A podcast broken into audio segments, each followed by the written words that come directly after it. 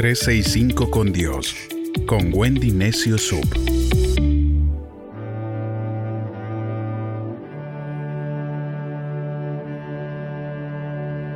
...24 de diciembre... ...sentados en la mesa con Jesús. Hoy por la noche será un momento muy especial. Tendremos un banquete espiritual y nos sentaremos en la mesa con nuestro Dios. El libro de Lucas capítulo 14, versos del 15 al 24, nos dice, Cuando uno de los que estaban sentados en la mesa con Jesús oyó esto, le dijo, Dichoso el que coma en el banquete del reino de Dios. Jesús le respondió, Un hombre preparó una gran cena e invitó a muchas personas. A la hora de la cena, mandó a su sirviente a decir a los invitados, vengan, que ya todo está listo.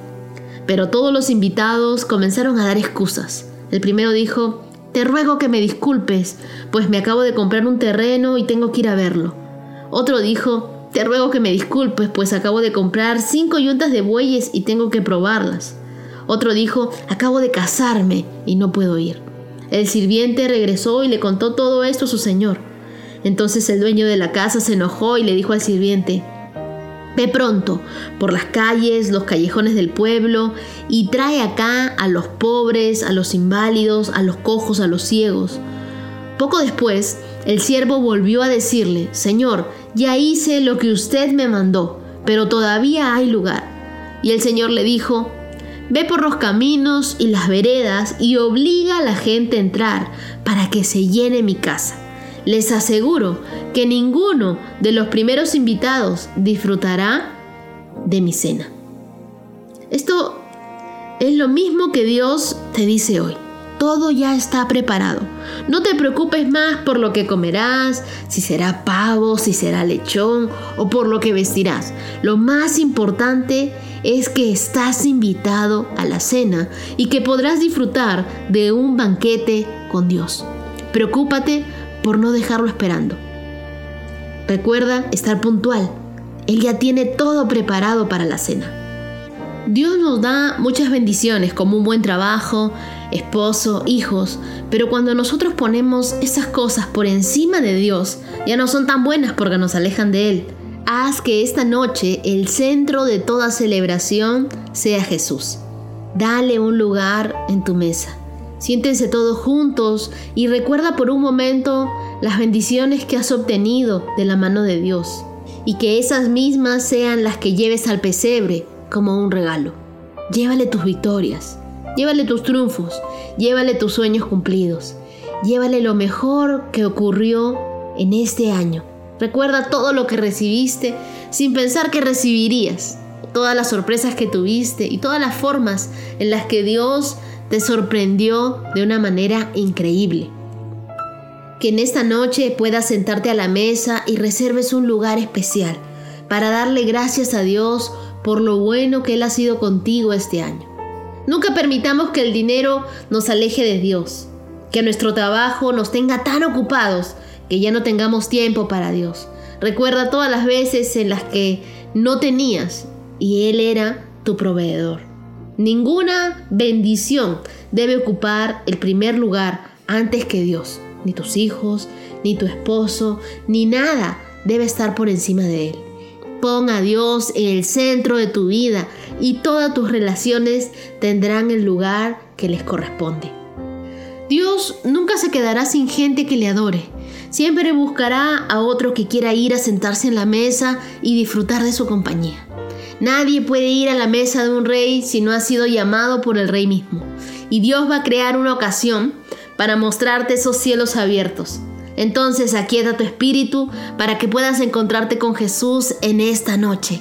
Antes de pedirle algo, a las 12 de la noche, dale las gracias a Él por su amor, por sus bendiciones, por la salud, porque tienes a tu familia cerca, por todo lo que te dio, pero ninguna de esas cosas está por encima del amor que Él tiene por ti. El Rey quiere que tú lo ames más que a tus bendiciones. Tan solo necesitamos un momento sentados en la mesa con Jesús para que todo cambie. Un encuentro con Jesús tiene el poder de cambiar tu vida. Un encuentro con Jesús tiene el poder de cambiar tu destino. No es cualquier banquete que tiene tiempo de duración, inicio y fin. Sino que Dios está invitándote a su mesa todos los días de tu vida a no volver a tener hambre de necesidades, sino que tu copa desborde de sus bendiciones eternamente. Tu futuro no está en cualquier lugar, está en la mesa, junto a Jesús. No hay nada tan dulce como estar todos los días sentados en la mesa de Dios conversando con Él. Cosas maravillosas suceden. Y si tú no fuiste perseverante con tu devocional durante todo este año, te aconsejo a iniciar el año que viene, desde el primer día, que le digas, Señor, voy a crear un hábito en sentarme contigo a la mesa todos los días y escuchar una palabra y compartir con otras personas. El libro de Esther, capítulo 5, versos del 6 al 8 dice, mientras bebían vino, el rey le volvió a decir a Esther, ahora dime, ¿qué es lo que realmente quieres? Y yo te lo daré aun cuando sea la mitad del reino. Esther entonces le contestó, mi petición, mi más profundo deseo es que si su majestad me ama y quiere concederme mis deseos, venga mañana con Amán a otro banquete que he preparado para ustedes y allí le explicaré de qué se trata. Esther quería dejar algo claro a Amán y fue que, a pesar de que tenga un enemigo, nunca voy a dejar de adorar a mi rey. Hay un intercambio real, pues pudiste haber llegado a la mesa con hambre, pero te vas satisfecho. Te sentaste débil, pero allí recobras nuevas fuerzas. Te sentaste avergonzado por tu pasado, pero como Él es el Rey, Él puede extender su cetro de favor sobre ti, darte un nuevo nombre, darte un nuevo destino e iniciar una nueva vida con Él. Recuerda, no es tan importante cómo llegas a la mesa, sino cómo sales de ella día a día. Cultiva el hábito de tu amistad con Dios, que nada ni nadie te quite ese tiempo especial de sentarte a la mesa y de escuchar lo que Dios tiene que decirte. Recuerda que la palabra de Dios nunca regresa vacía.